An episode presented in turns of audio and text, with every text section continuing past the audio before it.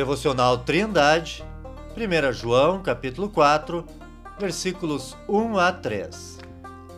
Amados, não creiais em todo espírito, mas provai se os espíritos são de Deus, porque já muitos falsos profetas se têm levantado no mundo.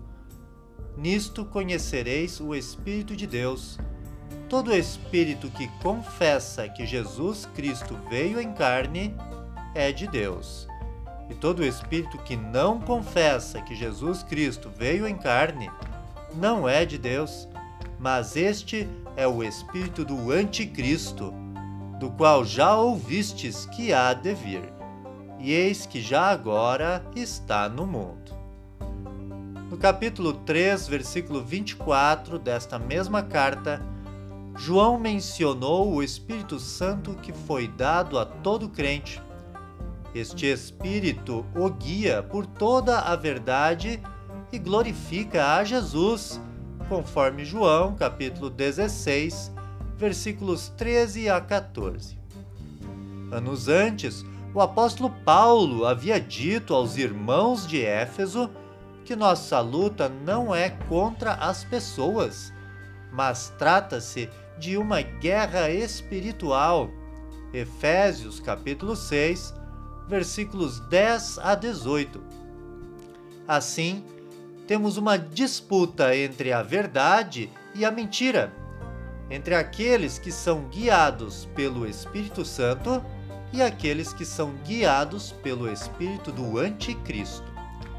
De tempos em tempos, Satanás ataca a igreja com alguma heresia na época do apóstolo João, a falsa doutrina que ameaçava a igreja consistia em negar a humanidade de Cristo.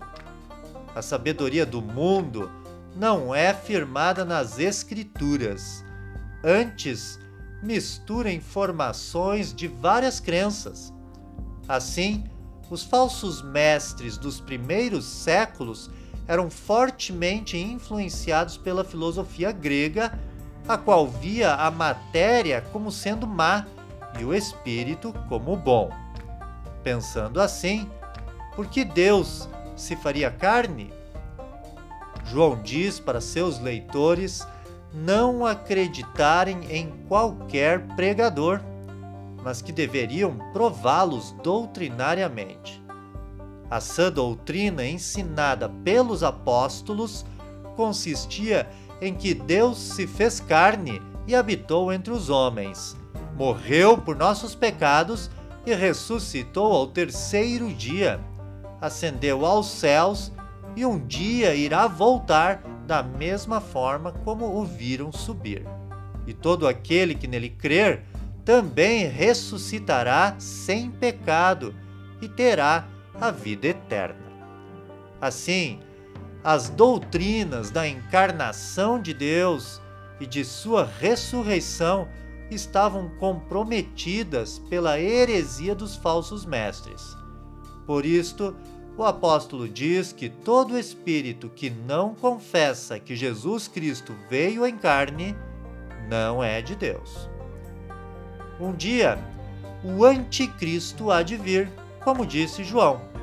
Mas o mistério da iniquidade já está em ação através daqueles que são guiados por seu espírito maligno.